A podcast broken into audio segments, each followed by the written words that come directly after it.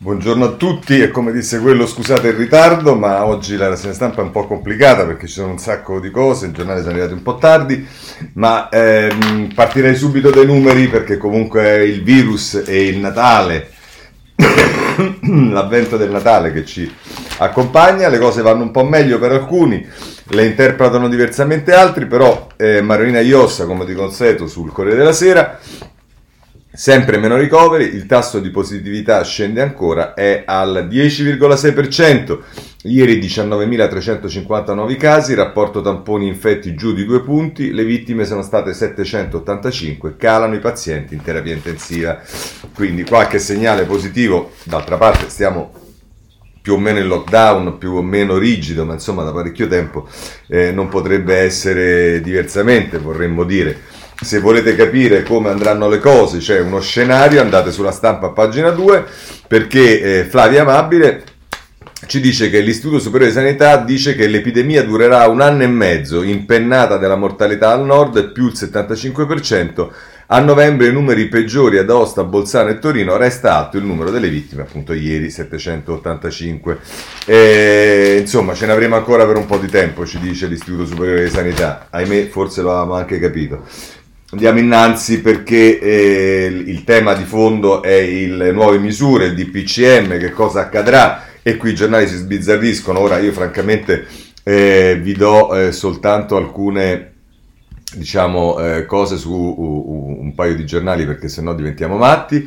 Eh, Corriere della Sera, eh, alberghi, ristoranti e anziani nel governo lite sulle deroghe. Monica Guerzoni e Fiorenza Sarzanini a pagina 2. E poi in alto si dice Bellanova insiste per locali aperti a pranzo il 25 e 26 dicembre, speranza senza rigore durante le feste ci sarà una recrudescenza. Ora, francamente, mi, mi, sembra molto molto sensata la cosa che dice la Bellanova, non perché la Bellanova, non perché la ministra d'Italia Viva, ma perché obiettivamente tutti hanno riconosciuto che i ristoranti in modo particolare sono quelli che si sono meglio attrezzati con tutte le misure, le prescrizioni che aveva dato il governo, eh, già li si fa chiudere alle 18 e eh, non si capisce bene molto perché se poi il lockdown è fino alle 22 e quindi uno alle 20 potrebbe andare a cena e poi alle 21.30 andarsene per andare a casa.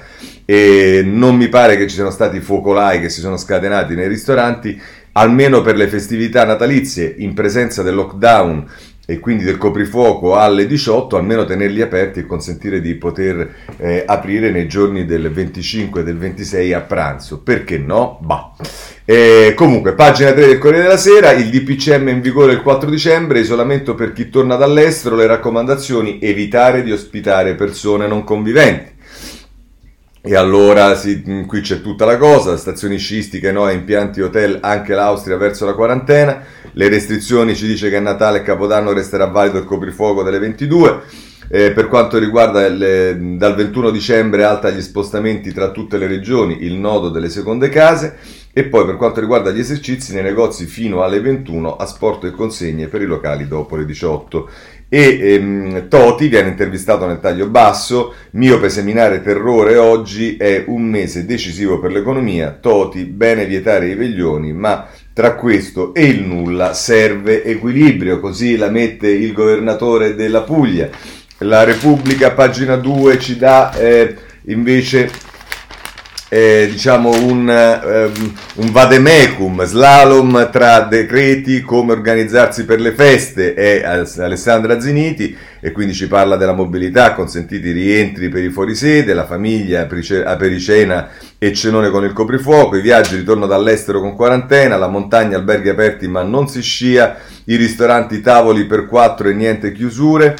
Ehm, e poi i negozi, shopping fino alle 21 per eliminare le code, la scuola de- disputa sul rientro già a metà mese. Eh, insomma, questo è quello che ci dice ehm, Repubblica. Eh, i, vediamo un giornale che è un giornale chiaramente schierato all'opposizione, come il giornale eh, che usa le pagine 2 o 3 per parlare di questo. Il nuovo decreto sia la linea dura, messa di, Napala, di Natale anticipata alle 20, poche deroghe agli spostamenti tra le regioni eh, ci dice eh, Ludovica Bullian a pagina 2, mentre a pagina 3 l'unica ricetta della Unione Europea vuole rimandare la riapertura di tutte le scuole. Dopo lo stop delle funzioni nella bozza delle linee guida spunta il prolungamento delle vacanze natalizie. così il giornale. Eh, chiudiamo con il messaggero a pagina 3 ehm, che dice che cosa possiamo fare nelle feste e qui pure c'è tutto l'elenco, dalle messe alle seconde case, lo shopping, le visite, i viaggi, i documenti, eh, parenti stretti, mm, eh, insomma eh, questo è il eh, quadro della situazione. Eh, avete visto il governatore Toti che si, eh, come dire, cerca ancora di trattare con il governo, a questo proposito vi voglio segnalare un editoriale di Cassese sulla prima pagina del Corriere della Sera, che poi prosegue a pagina, ehm, eh, a pagina 36, la nostra anarchia di Stato, tra l'altro dice... Eh, Cassese su questo succedersi e accavallarsi di errori si è innestata un'ultima fonte di confusione. Come è noto, il Parlamento dovrebbe essere il luogo del dialogo conflitto tra governo e opposizioni, ma in una situazione nella quale le regioni sono più di tre quarti nelle mani dell'opposizione, il governo preferisce dialogare e confliggere con le regioni, sia perché queste sono a loro volta divise, sia perché riesce ad ottenere un altro beneficio, quello di mettere su un binario morto il leader dell'opposizione. Il governo centrale così ottiene un vantaggio, ma con un costo molto alto per le istituzioni, perché svuota il Parlamento e mescola la dialettica istituzionale Stato-Regioni con quella politica maggioranza-opposizioni. Ma per usare una frase attribuita a Richelieu, il disordine del regno è utile all'ordine del re. Questo intersecarsi e intrecciarsi di errori e interessi di parte, eh, di parte aumenta l'oscurità della politica perché la società civile è oggi più che in altri momenti attenta al moto oscillatorio, alle tattiche, agli artifici retorici usati per nascondere interessi ed errori, con la conseguenza di aumentare quel distacco tra società e governo, tra paese reale e paese legale, che è segnalato da anni dalla diminuzione della partecipazione alla politica. Per uscire da questo labirinto c'è un solo modo realistico, occorre rendersi conto che la divisione dei compiti tra le istituzioni non vuol dire che esse non debbano lavorare insieme. La separazione delle funzioni non impedisce che Stati e regioni cooperino, si mettano d'accordo. Una lezione viene ancora una volta dalla vicina Germania, dove l'articolo 91 della Costituzione prevede che su alcuni compiti comuni, Bund e Lander, decidano in, Bund e Lander, decidano insieme impegnandosi a cooperare anche nell'esecuzione. Questa collaborazione sarebbe necessaria anche in Italia perché, lo ripeto, le leggi istitutive dei servizi sanitari del sistema scolastico regano ambedue l'aggettivo nazionale proprio per sottolineare che essi non sono nel dominio esclusivo dello Stato o delle regioni e che quindi Stato e regioni debbono congiuntamente farsene carico collaborando. Va bene, questo è quello che eh, ci dice Cassese. Avete visto che tra le cose del DPCM spunta anche tutta la vicenda che riguarda le messe se ne occupano eh, un po' tutti i giornali con eh, articoli specifici, eh, in particolare segnalo il Corriere della Sera, pagina 5, eh, con ehm, eh, eh, Gian Guido Vecchi che dice i vescovi messe di Natale in sicurezza dopo l'invito dell'Unione Europea cerimonie senza assembramenti la CEA assicura osservare le norme segno di solidarietà e lo stesso Vecchi intervista poi Monsignor Paglia che dice l'anticipo, nessuno scandalo, l'importante è non cancellarle. A proposito di Paglia ne approfitto perché c'è sulla prima pagina del, Corriere, del Riformista la foto di Paglia con eh, Piero Sansonetti che firma un articolo Monsignor Paglia è innocente, i suoi persecutori eh, forse no, un articolo che prosegue poi a pagina 4 e ci dice eh, con la soluzione di Galletti, ex gestore del patrimonio immobiliare della diocesi di Terni, tramonta l'inchiesta che coinvolse persino i religiosi, appropriazione indebita, strillarmi PM. Ma era falso. Sette anni di bugie e assurdità sul Monsignore, finite nel nulla. Questo a proposito della giustizia e il riformista meritoriamente non dimentica mai di mettere in evidenza eh, alcune incongruenze. Eh, visto il Corriere della Sera, se volete, per avere la versione, diciamo, eh, del, eh, della conferenza episcopale, andiamo sull'avvenire che ci dice CEI, messe di Natale in sicurezza, Meini dice le liturgie soggette a una cura particolare alla prudenza nella piena osservanza delle, orme, delle norme e, mm, e insomma, eh, insomma la CEI la Chiesa si adegua alle richieste che arrivano anche dall'Europa. Chiudiamo il capitolo Chiese, eh, vorrei segnalarvi mh, eh, sulla pagina 3 di Repubblica eh, il tema degli anziani, l'incubo dei 3 milioni di anziani soli che pesa sul governo. È Maria Novella De Luca che dice sulla mia tavola la sera di Natale non ci sarà la solita stella decorativa ma un bel computer collegato via Skype con figli e nipoti. Alla mia età so di essere nel mirino del virus quindi non posso rischiare, ma credo che in questo Natale ognuno si ingegnerà come può per non lasciare soli i propri vecchi. Nonostante tutto per gli italiani la famiglia resta un pilastro. Eh, questo eh, ci dice eh, scrive, eh, virgolettando le parole evidentemente di una persona anziana, eh, la De Luca. E allora a proposito di ehm, anziani, ehm, vorrei eh, segnalarvi ehm, Luigi Manconi che scrive sulla Repubblica in prima pagina La solitudine dei più fragili, prosegue poi eh, a pagina 28. Ehm,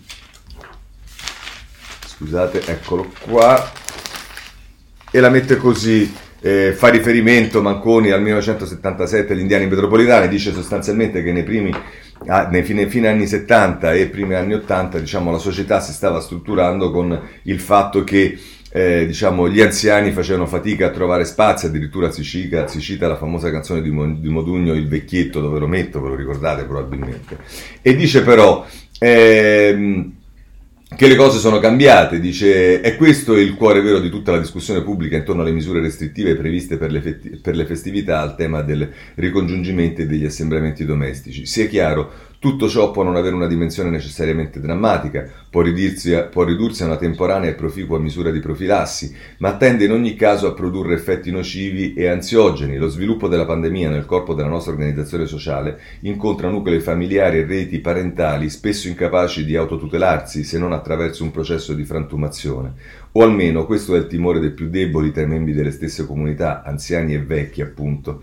E questo all'interno di una società eh, sfilacciata dove il numero delle famiglie unipersonali single costituisce il 33% dell'intera popolazione e in città come Roma è poco sotto la metà di essa, mentre a Milano la supera, una moltitudine di persone sole che raggiunta l'età più avanzata vedono moltiplicarsi i fattori di vulnerabilità, di conseguenza l'incontro, la relazione, l'assembramento diventano urgenza vitale e questo spiega, almeno in parte, perché mai un rito come il cenone di Capodanno, per tanti noioso e indigesto, diventi la posta in gioco di una parossistica competizione che oscilla tra ideologie e confesercenti, tra osservanza delle tradizioni e sacrosanti interessi dei produttori di Pandoro. Dunque, se non sapremo risolvere con equilibrio la controversia tra tutela della salute collettiva e integrazione dei più vecchi e stanchi tra noi, questa può essere l'anticipazione di uno scenario da incubo, del quale già numerosi sono i segnali. Una società dello scarto che condanna l'insignificanza e all'oblio semplicemente non regge il ritmo. Così la mette Manconi sulla Repubblica. Andiamo avanti.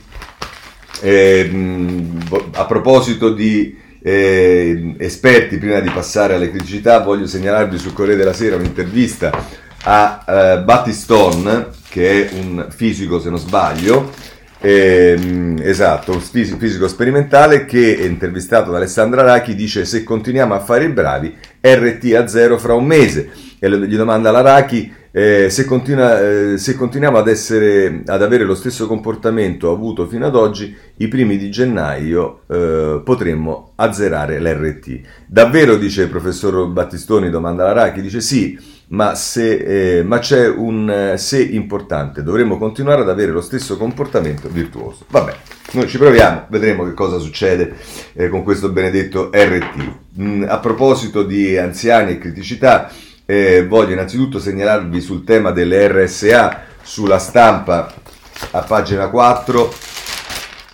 eh, tornano le visite nell'RSA, gli anziani ne hanno bisogno ed è sempre Vincenzo Paglia che parla, che è l'arcivescovo che guida la commissione per la riforma dell'assistenza sanitaria. Dice che in uno studio recente riscontrata un'altra frequenza di depressione tra gli anziani nel lockdown, la solitudine che abbiamo sofferto in questi mesi, loro l'hanno pagata a prezzo della vita. Così il, ehm, la stampa a proposito dell'RSA e anche l'avvenire che si occupa di RSA lo fa a pagina 7. SRA picco di morti con l'isolamento, ora si cambia, sì a stanze per abbracci, un terzo di decessi in più a causa della chiusura, nel documento della commissione presieduta da Monsignor Paglia, che è alla base della circolare di speranza, le stime del disastro. Ecco qui la connessione tra Monsignor Paglia e le decisioni eh, che si stanno prendendo da parte del Ministro. Eh, segnala ancora per quanto riguarda eh, le criticità invece la vicenda Calabra, eh, perché eh, c'è da segnalare un'intervista che la Repubblica fa eh, a Gino Strada sulla pagina 9, Gino Strada che dice datemi un ospedale da riaprire in Calabria, troppi errori. E, è Giuseppe Smorto che lo intervista e dice Conte mi ha detto che per prima cosa Macron gli ha chiesto della situazione qui, ma questa non è Kabul e ancora dice la pandemia aumenta la disparità e la gente manifesta per il diritto alla salute, il privato ha fallito. Così la mette Gino Strada sulla Repubblica. A proposito di ehm, Calabria, vi segnalo sul foglio la quarta pagina dell'inserto, è interamente dedicata eh, alla Calabria. Eh, aspettate che ci arriviamo. Eccola qua, l'insanità calabra, calabrese, e, e, scrive Francesco Aiello, che è professore ordinario di politica economica Unical, fondatore di Open Calabria.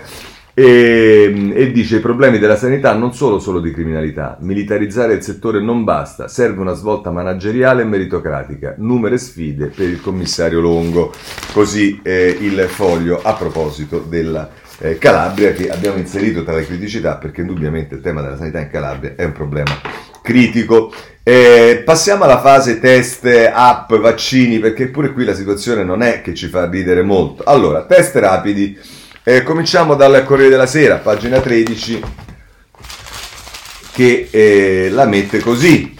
Eh, la corsa ai tamponi per Natale, Lazio, assalto alle farmacie per gli esami rapidi, in arrivo anche nel resto d'Italia. Super lavoro per i laboratori. Francesco Scaccia, che, Francesco Caccia eh, scusatemi, Fabrizio Caccia che scrive sul Corriere della, della, Sera, poi c'è un'intervista a Pierangelo Clerici, che è il presidente dell'Associazione Microbiologi Clinici Italiani, che dice quel test scegliere per un cenone sicuro, quale test scegliere per un cenone sicuro e quanti giorni prima va eseguito.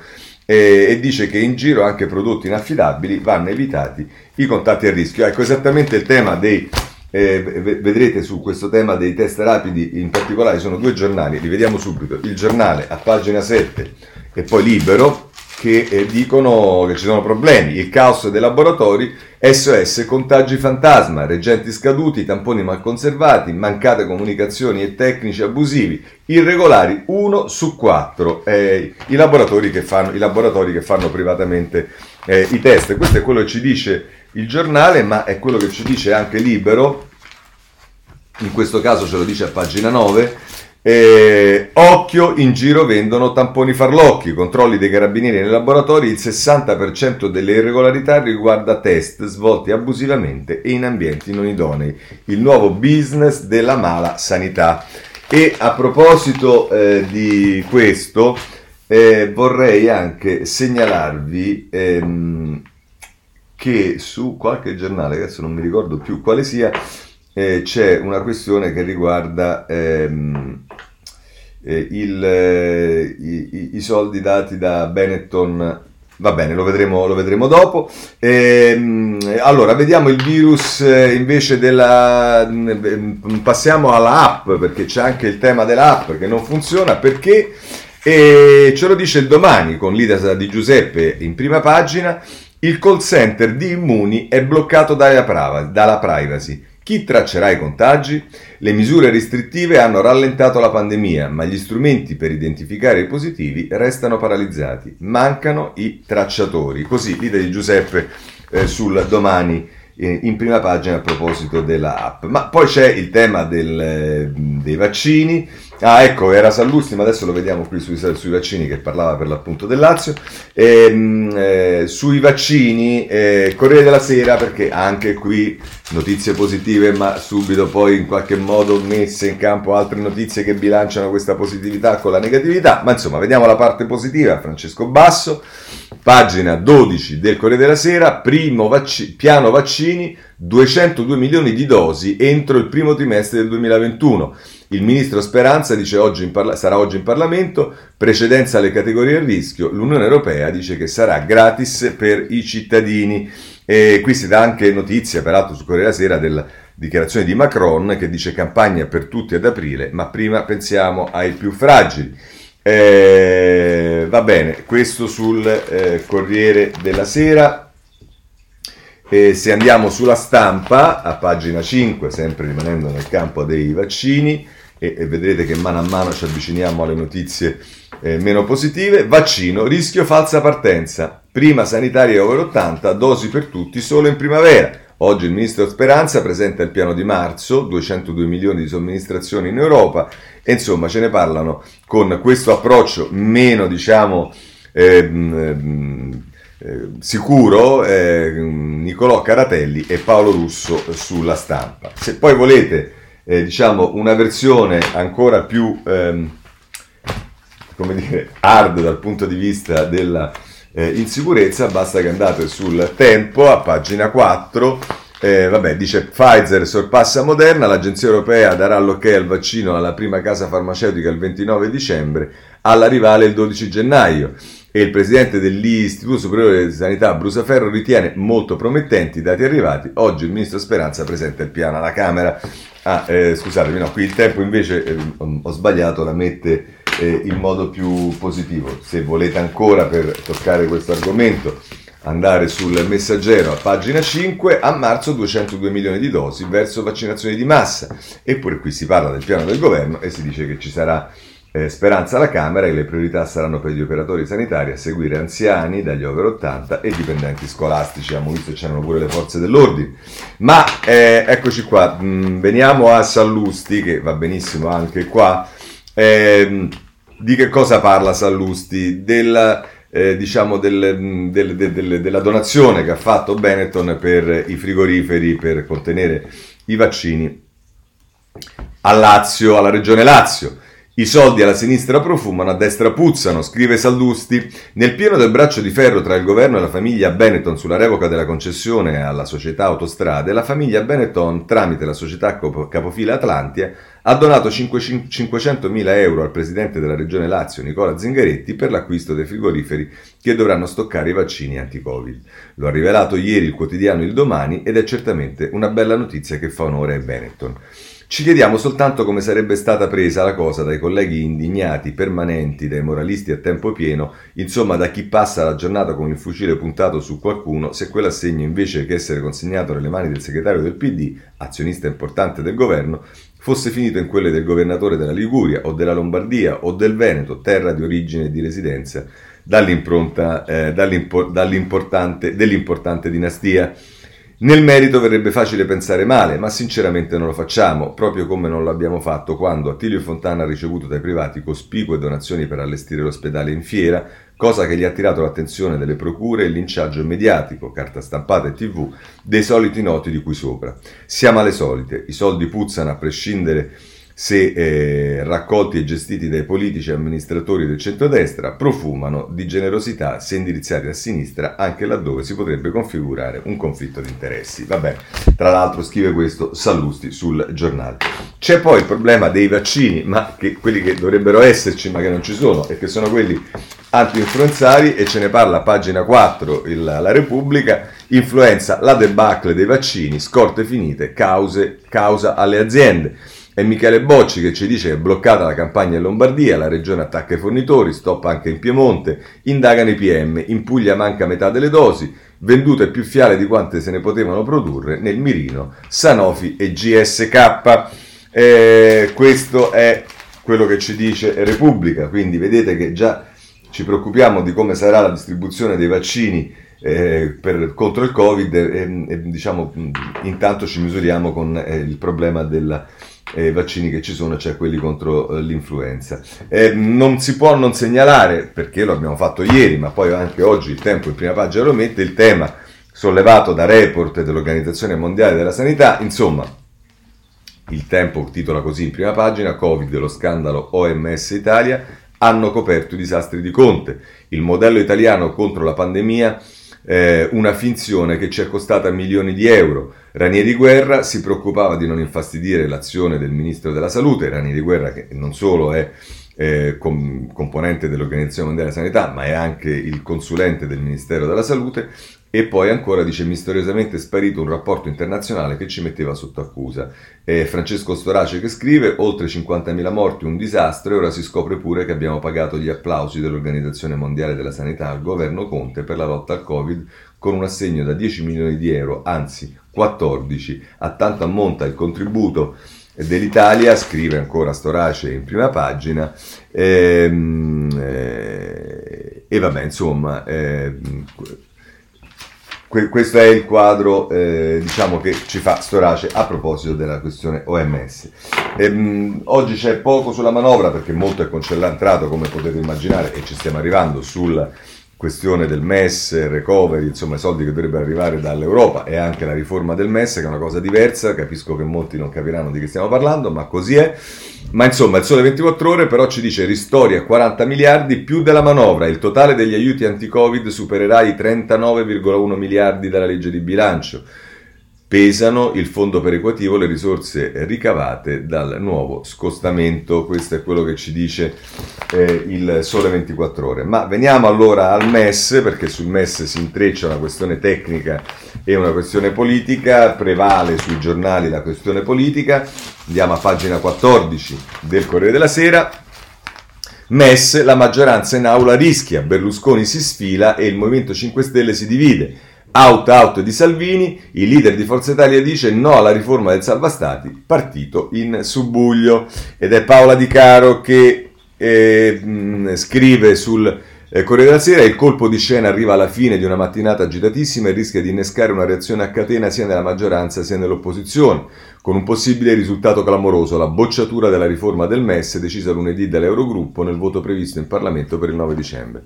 A cambiare quello che sembrava un percorso prevedibile, il sostegno di Forza Italia al voto sulla riforma del MES, che non riguarda il capitolo sanitario ma il meccanismo del salva stati e in particolare del salvataggio delle banche in difficoltà, è stata la dichiarazione in attesa di Silvio Berlusconi non sosterremo in Parlamento la riforma del MES perché non riteniamo che la modifica eh, del meccanismo di stabilità eh, approvata dall'Eurogruppo sia soddisfacente per l'Italia e non va neppure nella direzione proposta dal Parlamento europeo, anche se resta il sì all'accesso dei fondi per l'emergenza sanitaria. Morale della favola. Il MES per la sanità, i 37 miliardi, sono sostanzialmente una eh, diciamo, articolazione della categoria più generale del MES eh, che eh, è stata prevista con, come unica condizionalità quella che riguarda l'utilizzo di questi fondi per le spese sanitarie. Ma il capitolo più generale è il MES. Eh, MES stata, la riforma del MES era stata impostata dal governo giallo-verde già a suo tempo, poi come c'è stato il cambio di governo, sia eh, Salvini sia il Movimento 5 Stelle hanno iniziato a sparare sulla riforma del MES eh, questa riforma è arrivata ieri con eh, l'Eurogruppo che ha deciso eh, sulla base delle dichiarazioni di Gualtieri che era stato ascoltato dalle commissioni eh, competenti. Insomma, morale della favola, adesso che succede? Che questa decisione europea deve essere ratificata dai parlamenti nazionali e il 9 dicembre ci dovrebbe essere il voto in aula, ma con Berlusconi che mantiene la, l'essere favorevole al MES sanità a 37 miliardi, ma che invece si schiera sulla base anche delle minacce di Salvini eh, sul, a, contro la, la, riforma del MES, potrebbero non esserci voti in Parlamento perché, indovinate un po' chi è in fibrillazione, il Movimento 5 Stelle. Va bene, questo è quello che ci dice il Corriere della Sera. Ancora più spazio dedica a questo eh, la Repubblica che eh, dà le pagine 6 e 7. Eh, dice Mess no di Berlusconi dopo il diktat di Salvini, ma in Forza Italia ora è rivolta, ci dice eh, Carmelo Lopapa. Il leader leghista minaccia di rompere l'alleanza, compresi i patti per il colle, due terzi degli azzurri per il, no, per il 9 vogliono votare sì alla riforma. E quindi vedrete che probabilmente ci sarà una decisione eh, su questo al Senato, che è il punto dove si rischia di più, eh, che vedrà eh, sfilarsi una parte di senatori del Movimento 5 Stelle. A proposito di quello che accade dentro Forza Italia, vi voglio segnalare in questo senso due eh, interviste. La prima che Paola Di Caro fa a Tajani sul Corriere della Sera, lì dove per l'appunto si parla del MES eh, Tajani al dietrofront, noi succubi della Lega votiamo per convinzione. L'azzurro dice non saremo quelli che salvano il governo. E invece però poi sulla Repubblica c'è eh, Osvaldo Napoli, eh, che dice il Cavaliere è stato ricattato, la Lega ci vuole annettere e come vedete sono posizioni all'interno di Forza Italia eh, diciamo molto complicate. A proposito del MES e invece in questo caso il Movimento 5 Stelle, pagina 7 della Repubblica, Emanuele Lauria firma il retroscena, cresce il dissenso nei 5 Stelle, in aula la maggioranza a rischio, Di Maio duro, con, non ci sono i voti, Crimi contestato per il sì alla riforma salva stati, insomma vedremo che cosa accadrà eh, su ehm, eh, questo, sulla stampa eh, anche ci sono le pagine 6 eh, e 7 eh, dedicate a questo, ma voglio segnalarvi soprattutto, pagina 6 si dice giravolta Berlusconi, la riforma non va, lite sul salva stati nell'Unione Europea, la fronda 5 Stelle è pronta a far mancare i numeri al Senato, la speranza di Conte, l'astensione dei responsabili. E poi questo, questo ci dice eh, Ilario Lombardo pone il taglio basso a Medeo la mattina, firma il retroscena, l'ultimo colpo di scena del Cavaliere provoca il caos dentro Forza Italia, eh, si piega all'out-out di, di, Salvini, alla Camera in 20 pronti a disobbedire al capo, altri al Senato, vedete quindi dentro Forza Italia ci sono problemi, ma c'è un'intervista che non ho il tempo di leggere tutta, molto interessante, di Andrea Malagutti al eh, numero 2, diciamo, al vice segretario della Lega Giorgetti, che dice il MES misura da vecchia Europa, la task force è un'idea stupida. Eh, questa eh, crisi salva i protetti ma colpisce duro i non garantiti. E tra l'altro Malagutti gli chiede, avete convinto voi Berlusconi a fare marcia indietro sul MES? No, risponde Salvini, eh, risponde Giorgetti. Credo che andando al di là dell'eurolirismo di moda a sinistra abbiamo capito che, abbiano capito, abbia capito che il MES è la coda terminale di una vecchia Europa che non va più bene. Domanda Malaguti. Il centrodestra non è mai stato così spaccato. E risponde Giorgetti, mi pare piuttosto che abbiamo ritrovato unità. Certo, se qualcuno di Forza Italia vuole fare il portatore d'acqua al governo, allora può serenamente andare per la sua strada. E vedete, qui la minaccia, diciamo, è uniforme. E ancora domanda Malaguti, anche il Recovery Fund fa parte dell'eurolirismo? No, risponde Giorgetti, esattamente l'opposto. Il MES è uno strumento figlio di un approccio superato fatto di ortodossia e di austerità. Il Recovery Fund è figlio di un'Europa diversa che cerca di immaginare delle risposte comuni con strumenti nuovi. Eh, saltiamo ovviamente una serie di domande e finisce così l'intervista. In Italia avete votato lo scostamento, anche quella è Realpolitik? E scrive Giorgetti, il Recovery Fund condizionerà i nostri prossimi 30 anni. Dovrebbe essere ovvio coinvolgere le opposizioni, perché il governo che arriverà tra due o sei anni dovrà farsene carico e non potrà dire ripartiamo da zero. Invece arriva la, mini, la mitica task force e le opposizioni restano escluse. Mi pare quantomeno un modo miope di fare le cose, peggio, stupido. Quanto durerà Conte? Di domanda ancora Malagutti. La politica è finita in una bolla creata dal virus, in questo momento non esiste e in questa bolla un governo nato contro Salvini e per eleggere il nuovo Presidente della Repubblica è destinato a resistere. Ma il centrodestra e la Lega saranno pronti quando si scioglieranno i ghiacci e ci sarà da risollevare un paese prostrato, così tra l'altro Salvini eh, sulla, eh, scusatemi, Giorgetti sulla stampa.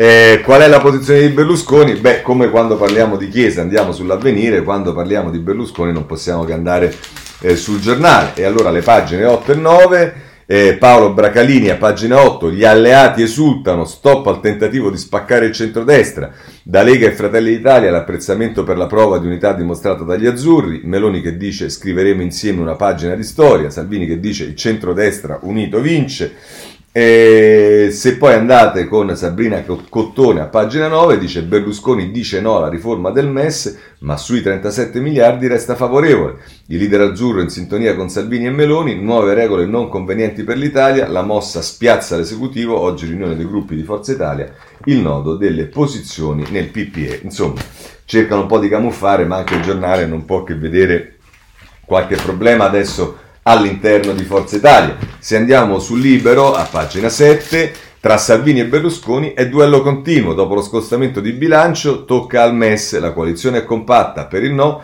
ma ora è Matteo a farsi seguire da Silvio. Fausto Carioti su Libero la vede così. Eh, io direi che su questo possiamo, eh, come dire, mh, chiudere prendendo il sole 24 ore a pagina 5. Eh, che a proposito della task force riporta le dichiarazioni di Bonomi, la task force soluzione bizantina non è la strada giusta. Il presidente degli industriali dice il paese non si fida sulla manovra, non è una ripartenza. E insomma, eh, mi pare che questa task force non abbia avuto un grande risultato, ma adesso eh, la affrontiamo sotto vari punti di vista, il tema dei soldi che arrivano dalla UE, il MES, quello che accade, cominciamo dal Corriere della Sera con Antonio Politico, eh, Polito in prima, pa- eh, scusatemi, eh, sì, in prima pagina i fondi il vero obiettivo è tenersi le mani libere, un commento che prosegue poi nella pagina dei commenti per l'appunto a pagina 36 e Polito scrive così. Ma noi sappiamo quanti di que- fa riferimento a tutti i soldi che sono stati stanziati con gli scostamenti di bilancio e via dicendo, si dice che molti sono stati stanziati per eh, la sanità, ma poi quanti ne sono stati effettivamente spesi e qui eh, arriva la parte di Polito che ci interessa. Ma noi sappiamo quanti di questi soldi sono stati davvero spesi? Ci sono stime basate sulle sole voci rendicontate, secondo le quali più di un terzo di quella cifra potrebbe non essere stata effettivamente investita, perché magari serve una commissione che non è stata insediata o un decreto attuativo che non è stato fatto, o semplicemente perché la macchina amministrativa italiana ha perso la capacità di spendere. Ah, parentesi che apro io, ammesso che ne abbia mai avuto. E in questo calderone quanti soldi sono andati alla sanità? Il ministro Speranza ha dichiarato che sono stati stanziati 9,5 miliardi, ma quanti effettivamente spesi? E se ne sono stati spesi, sono bastati? E ciò che chiede da settimane Carlo Calenda, fino, eh, finora senza risposte convincenti.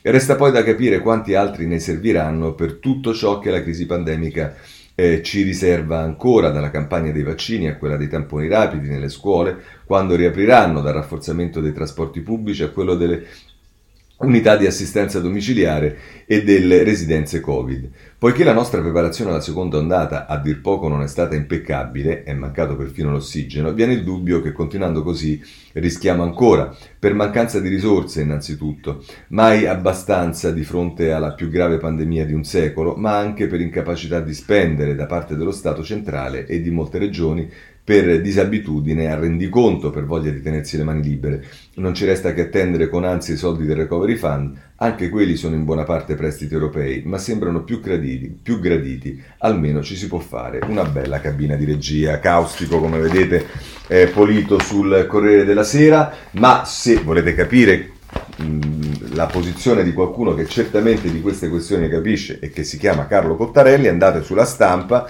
in prima pagina un nuovo MES utile all'Italia, ma poi eh, prosegue nella pagina dei commenti, eh, scusate, nella pagina eh, un'intera pagina, pagina 9, che non ho certo la possibilità di leggere, vi leggo la chiusura di questo ehm, articolo. Dice, quindi l'accordo sul MES e sul Common Backstop è buono. Stiamo parlando quindi non del, del MES sanità, ma della eh, riforma che è stata approvata dall'Eurogruppo ieri. I critici nostrani dovrebbero semmai preoccuparsi di quello che abbiamo dovuto dare per ottenerlo e di questo non si parla. Il Nord Europa, per compensare l'accelerata operatività del Common Backstop, ha ottenuto un accordo politico per un'interpretazione più restrittiva delle norme di accesso al fondo di risoluzione unico e al tempo stesso per altre modifiche tecniche che di fatto potrebbero rendere più onerosa la raccolta di fondi sul mercato da parte delle banche. Altri cambiamenti dell'argomentazione bancaria europea avranno effetto nel 2021 e potrebbero comportare una restrizione nell'offerta di prestiti da parte delle nostre banche, insomma non solo di messe vive l'uomo, così scrive tra l'altro Carlo Cottarelli eh, sulla eh, stampa. Segnalo poi eh, ancora a proposito della task force, sempre dalla stampa c'è eh, Garibaldi che dice i magnifici, magnifici, magnifici 300 del recovery e andiamo a pagina 19, anche qui nella pagina dei commenti, anche se comincia in prima pagina, e Garibaldi la mette così. Per placare le polemiche degli esclusi, si fa riferimento a tutte le cose, eh, quelli che si sono lamentati, i ministri che non ci stanno dentro e via dicendo, e si fa riferimento alla triade che sarebbero eh, i ministri Gualtieri, Speranza e non mi ricordo chi sia il terzo, ma adesso lo vedremo. Per placare le polemiche degli esclusi, il governo ha annunciato che la scelta dei progetti non sarà del solo triunvirato, ma verrà estesa al Comitato Interministeriale per gli Affari Europei, la CHAE, dove siedono quasi tutti i ministri. E giustamente dice Garibaldi, ma allora a cosa serve il triumvirato? E poi l'esercito dei 300 tecnici cosa dovrebbe fare in concreto? Abbiamo davvero bisogno di un'altra struttura così complicata? Dopo il fallimento dei 3000 navigator per la ricerca di lavoro, nessuno crede ai 300 super tecnici che devono risolvere l'incapacità dell'Italia nel gestire e spendere i soldi europei. Il più grosso rischio che stiamo affrontando è di moltiplicare i centri decisionali, aumentando solo la confusione.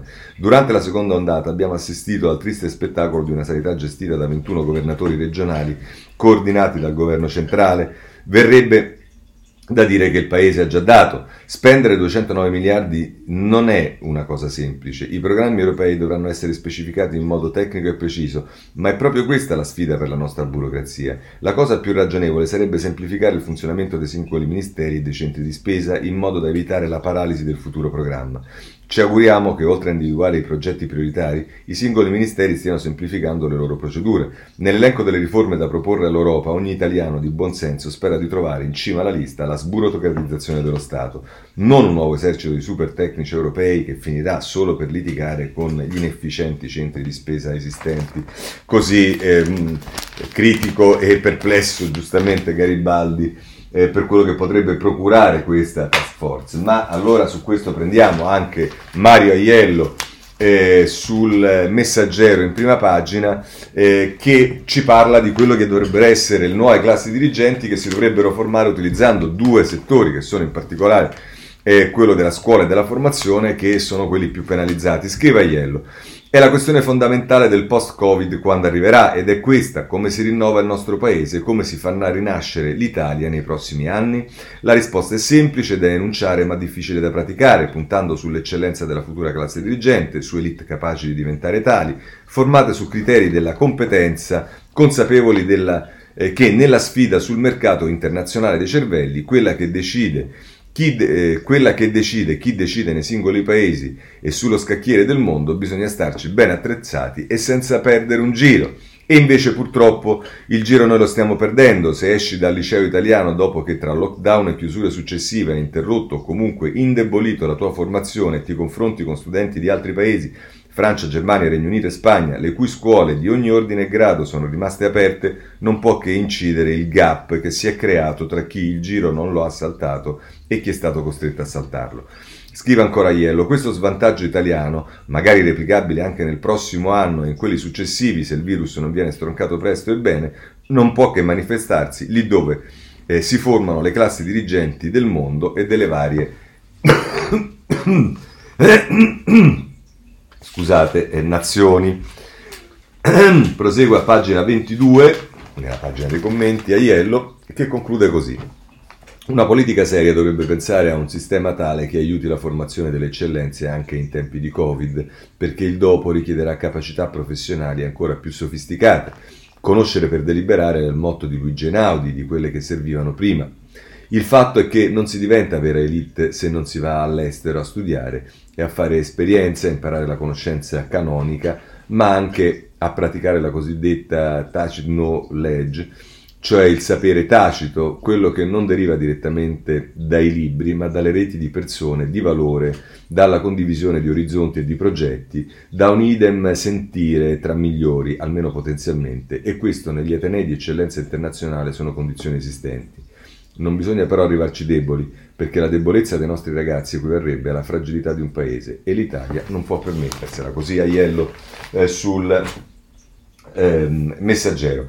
Eh, andiamo avanti, eh, mh, mh, ci sono due cose che riguardano, cioè c'è una cosa che riguarda il reddito di cittadinanza, ci siamo arrivati, su quota 100 ci siamo arrivati e siamo arrivati anche al reddito di cittadinanza che si sta dimostrando sostanzialmente una misura eh, diciamo non solo eh, sbagliata ma anche poco producente, Valentina Conte a pagina 8 di Repubblica, povertà, il governo costretto a cambiare il reddito di cittadinanza, la misura voluta dai 5 Stelle per dare sostegno al lavoro non ha funzionato, dovrà essere sdoppiata. Eh, l'avvenire, eh, si, scusatemi, il messaggero anche eh, diciamo, trae le stesse conclusioni, evidentemente perché per l'appunto si sta andando a un cambio, a pagina 6, così il reddito si sdoppia, un sussidio agli indigenti, un altro a chi cerca lavoro.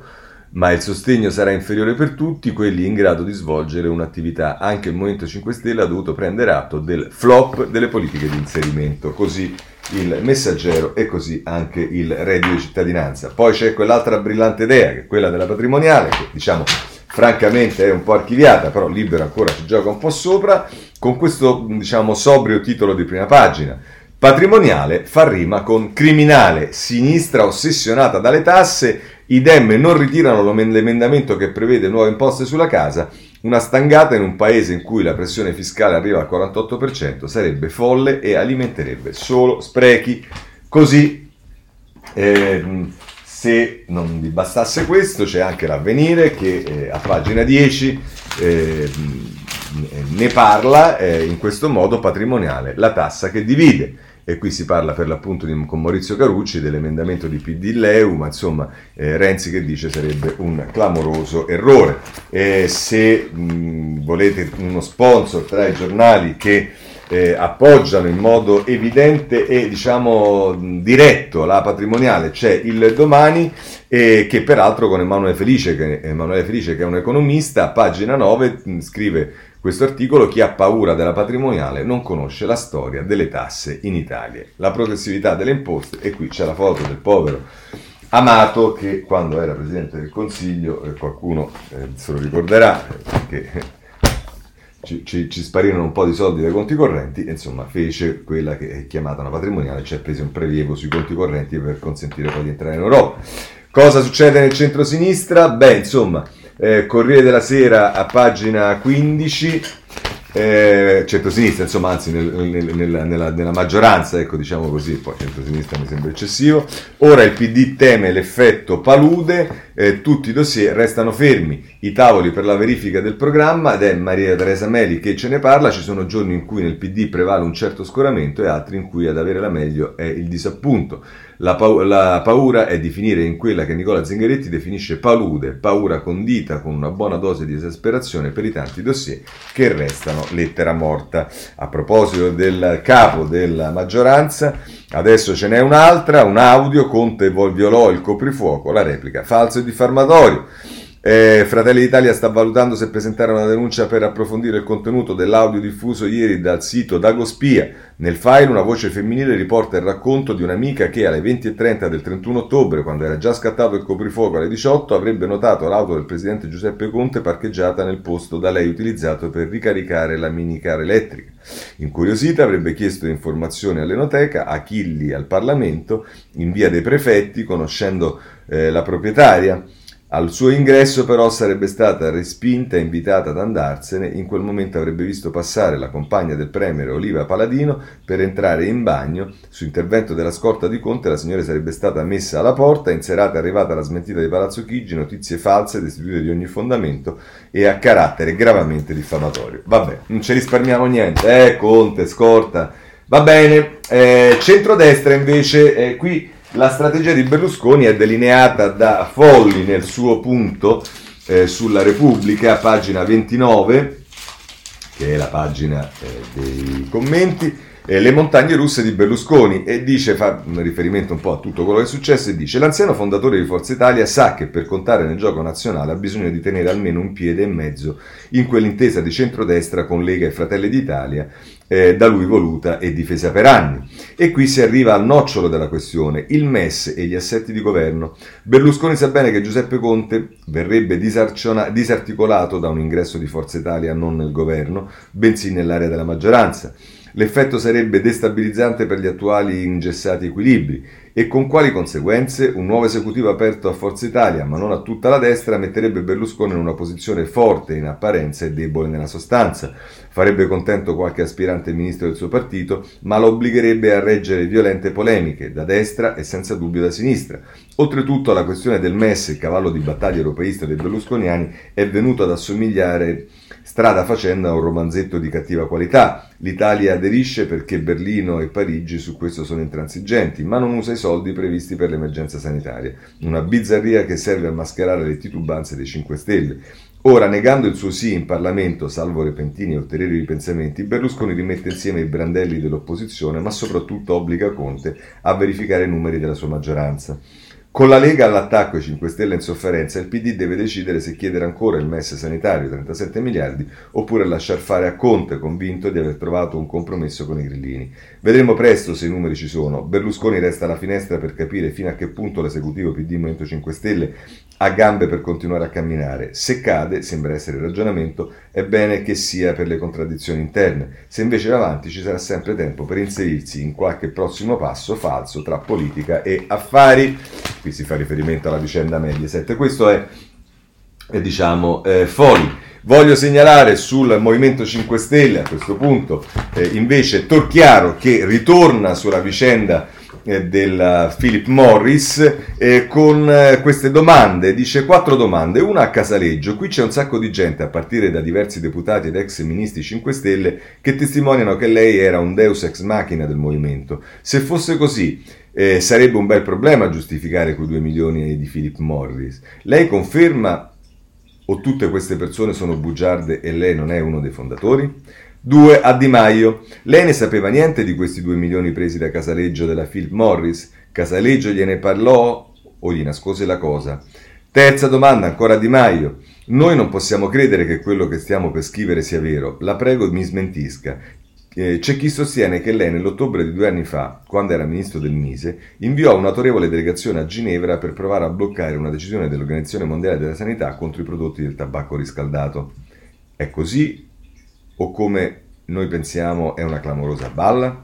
4. Alle procure di Milano. Le notizie che noi abbiamo pubblicato a occhio che sono notizie di reato, stando alla legge Severino e alla sentenza recente della Cassazione sull'applicazione della Severino al reato di corruzione verso esponenti politici. La Procura ha deciso di aprire un'inchiesta su questa vicenda? Lei sa che noi non siamo mai stati favorevoli all'interferenza della magistratura in politica e quindi speriamo che lei non abbia aperto un'indagine sui finanziamenti ai 5 Stelle. Però quando si è trattato di indagare sulla Lega per reati simili, mi pare che l'inchiesta sia stata aperta. C'è un cambio di orientamento da parte delle procure? Sarebbe un'ottima notizia e potremmo davvero rallegrarci della nostra iniziativa giornalistica se aprendo uno squarcio nel velo che copriva l'attività finanziaria dei 5 Stelle di Casaleggio fossimo riusciti a determinare la fine delle interferenze dei magistrati in politica. Forse stavolta anche il PD si deciderà a schierarsi contro il panpenalismo. Abbiamo notato che su questa vicenda di Philip Morris ha mantenuto un atteggiamento di assoluto silenzio. Bravo Torchiaro sul eh, riformista. Per quanto riguarda Roma, abbiamo una notizia. E la notizia non riguarda il centrodestra, non riguarda il centrosinistra, ma riguarda la mitica sindaca che ci annuncia corro pure se condannata. Raggi rilancia e Salvini insulta. Dice la sindaca non rinuncia alla candidatura, il Movimento 5 Stelle frena, per noi sarebbe un problema e l'ex vice premier dice se dice che apriamo i campi Rom e scema, eh, niente solidarietà dalla politica e qui si fa riferimento a Salvini che avrebbe fatto questa affermazione, c'è anche un editoriale di eh, Maria Latella su questo, l'insulta alla Raggi è imbarazzante il silenzio delle altre, vabbè questo è il messaggero, eh, sulla morte di eh, Arturo Diaconale voglio segnalare mh, di fatto un incomprensibile, a meno che io non, non, non, non l'abbia visto, ma nel caso erano minuscole eh, cose sugli altri giornali, voglio segnalarvi però invece il giornale che eh, a pagina 10 eh, dedica un'intera pagina con Alessandro Giuli, che era anche un amico ovviamente, eh, scusate non è a pagina, a pagina 15, ehm, a Diaconale, eh, eh, scusate, no, è Vittorio Macioce, Giulia è sul libro, eh, Vittorio Macioce e Nicola Porro, 8 settembre 45, 1 dicembre 2020, in morte di un liberale senza rancori, direttore dell'opinione e firma del giornale La politica e la Lazio, le sue passioni, dice, è morto, scrive Vittorio Macioce, è morto all'età di 75 anni Arturo Diaconale, era il direttore dell'opinione e portavoce della Lazio. Se ne va una grande firma del giornalismo politico, è stato nel CDA della RAI e presidente del Parco Nazionale del Gran Sasso. Era nato a Montorio al, Vomen, al uh, Vomano, o Vomano, scusatemi, vicino Teramo. E poi c'è un ricordo di Nicola Porro, quel direttore disincantato nella fabbrica di anarcoliberisti. Così il giornale, ma vi dicevo anche libero, lo ricorda con eh, Alessandro Giuli, eh, no, scusatemi, è il tempo. Scusate, ma tutte queste cose a un certo punto poi si dimentica quali sono i giornali. Eh, pagina 10, Alessandro Giuli, addio ad un vero liberale, morto a 75 anni Arturo Diaconale, da giornalismo alla militanza politica resta un punto di riferimento per tutto il centrodestra. E Menisco, soprattutto sul fatto che era un uh, vero liberale, un convinto liberale, era un vero e convinto garantista, era una persona per bene, e, insomma, è un altro amico che se ne va in questa annata maledetta.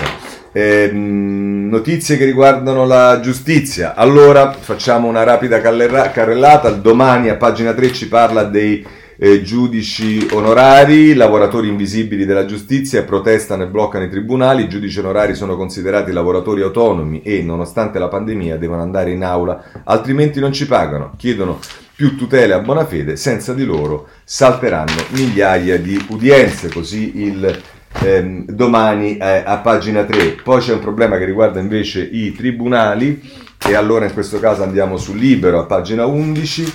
Ehm, Abbiamo i tribunali peggiori d'Europa, i processi lenti ci fanno spendere 40 miliardi di PIL e 170 miliardi di investimenti e gli italiani non si fidano più dei giudici. Per 4 cittadini su 10 la magistratura scusatemi, la magistratura è soggetta a interferenze politiche. Eh, questo scrive Francesco Specchia ehm, riprendendo un articolo in eh, prima pagina, Giustizia italiana da rottamare, la peggiore d'Europa.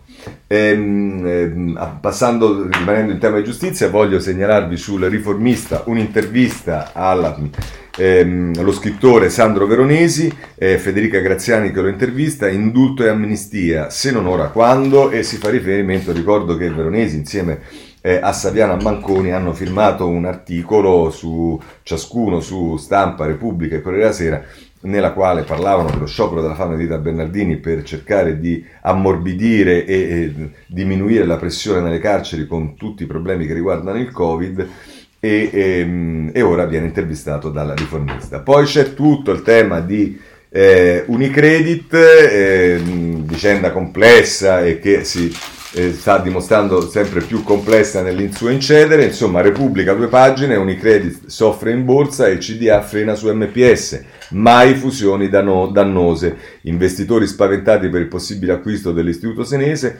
oggi comitato nomine parte la scelta dell'amministratore delegato. Se volete poi c'è un'intervista a eh, Chiandetti di Fidelity alla pagina 23 di Repubblica, intervistato da Andrea, intervistato da Andrea Greco che dice eh, con, che è il gestore, con Siena sarebbe un'operazione di sistema.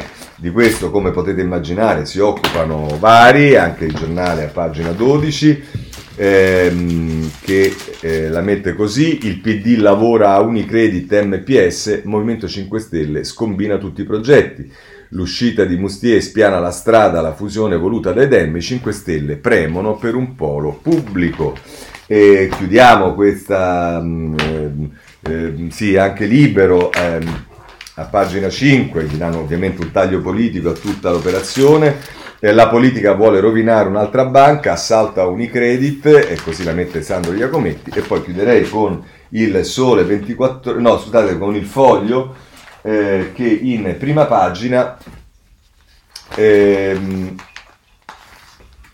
eh, nella prima pagina dell'inserto, sì, scusatemi, con la foto di, di, di, Piercarlo Padoan, mettere il futuro in banca e poi qui si dice guai, idee, trasformazione, il destino di Unicredit oltre MPS, scrive Stefano Cingolani, la strada di Unicredit verso MPS è tutto tranne che scontata, scrive Maria Rosaria Marchesano, e poi oltre Mustier i guai causati dall'economia dai tic antifrancesi Luciano Capone e Valerio Valentini, così eh, sul foglio nella prima pagina dell'inserto.